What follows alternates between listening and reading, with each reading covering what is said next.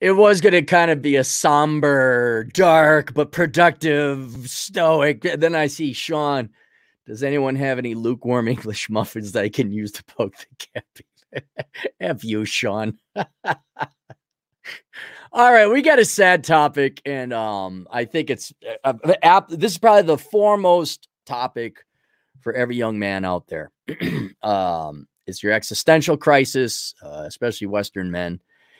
And uh, hopefully, this will answer many men's questions because one guy has sent me a request over at Asshole Consulting where if you have questions, Cappy's got answers over at assholeconsulting.com as you got money. Hi, Cap, big fan.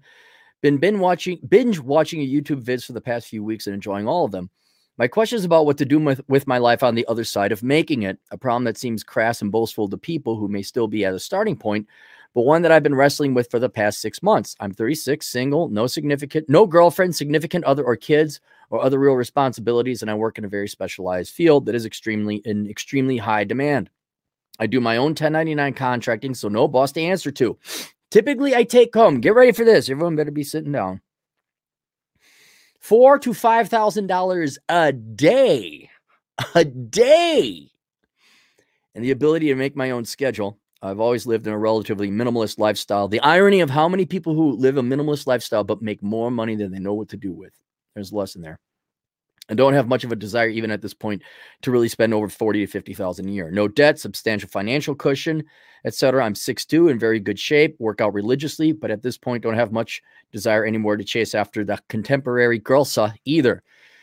Since I can make so much per day and since I love efficiency, it's hard for me to rationalize not working 6 to 7 days a week even though I don't need the money. I've been working 6 to 7 days a week for over a year now. Working is by far the most efficient use of my time and anything else I'd want need. Let me take a note. I'm going to take a note. I just you just reminded me because I want you to watch a movie. Um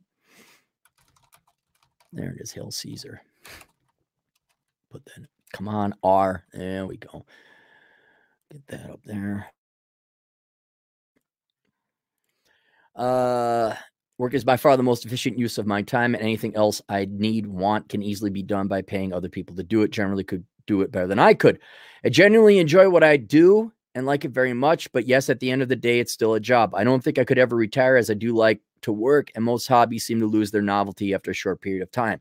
I was raised to still carry the attitude that work is an essential part of, a, of living a good life and that it isn't anything to shy away from. In fact, it should be embraced and is necessitous. Yes, Look at all the people who avoid work and see how happy they are. I really look, look they're miserable, suicidal, drunk, uh, especially the men. I got my IQ tested a few years ago and it's in the mid 130s. I don't think much of it until I read the Curse of the High IQ, and it definitely connected a lot of dots for me. I've gifted a couple copies to some friends as well. You may buy as many. That's just don't share your don't share the book. Don't share it. Gift buy, buy gift. Yes. A large part of me wants to work and save as much as possible as I think the economy could just go off a cliff at any point. But then, okay, let me add another one. I did take notes,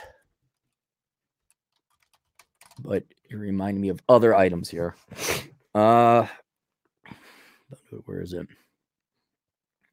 Uh, I think the economy could just off a cliff at any point, but then only to then just keep working through and out the other side of the incoming catastrophic collapse as no matter how bad an economy gets i'm pretty sure my job will exist in some fashion no matter how bad things is yeah there's we're always going to need mechanics farmers tradesmen uh, doctors i'll tell you who we're not going to need teachers social workers children's literature experts bloggers podcasters oh my god um, another part of me wants to quit everything and just watch Cappy vids while drunk all day while the world burns around me.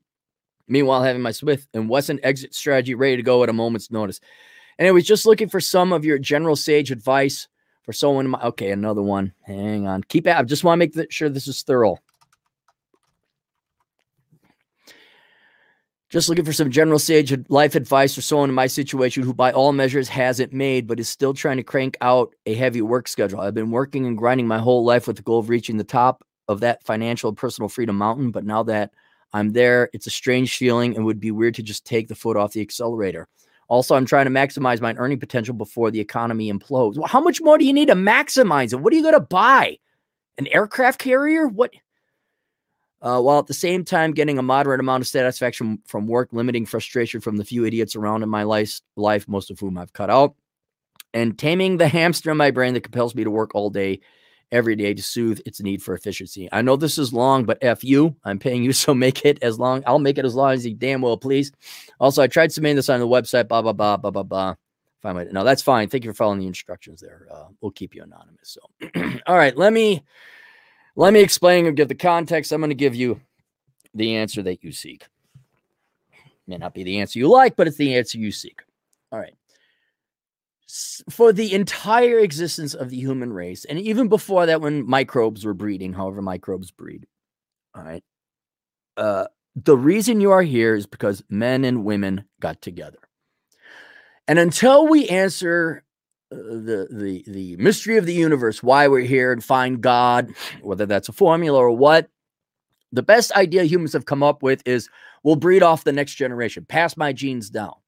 Right now, we can think about that philosophically with the front third of our brains, but there's a huge uh, instinctual bio program, three quarters of the rest of your brain that is screaming at you to have kids.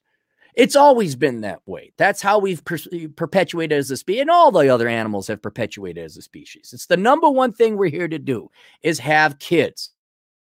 You don't need a family. Reflections on the necessity of a belief in the need to procreate. If you calculate from the beginning of this Christian era, there are no more than 70 generations of men. The general population is intoxicated from birth with the idea that they are free to make their own choices and actions, but this is far from the truth. The need to have a family, beyond to have an offspring, is not even a biological need because the biological need appears with the appearance of the stimulus. To be clearer, you will not have a sexual need until the sexual stimuli appear. For example, someone living in isolation from civilization would have no need to procreate. The need for a family is a social need. That is to say that the society incites, as normality, and I say normality, to have a family. In biological reality, if you are not sexually stimulated, this need will not appear. I am not saying that having children is neither good nor bad. I am just saying that it is not an innate physiological need, but a need stimulated by the appearance of a sexual stimulus. Where it becomes perverse is to make people believe in a social normality. The human societies do not evolve dictated by reason but by beliefs. So we carry around beliefs from antiquity or even from before antiquity, because fundamentally humans are not beings of reason. If you practice esotericism, you know that reason only appears only after awakening. Awakening, when there is a detachment of personality. It is also a death, that is what has been described in all esoteric traditions. It is not fun to live, nor should it be. For this reason, initiation has always been reserved for an elite, and it always will be. Humans will always wander in a world of beliefs, thinking they are free. But they are not. Awakening erases all joy from life, all small pleasure, all satisfaction. Who would want a life where there is no pleasure anymore? Yet liberation, as it has always been described, is in there. You do not need to obey any social standard, because these standards vary in time. Paradoxically, awakening brings you closer to society, because you are no longer a subject of it.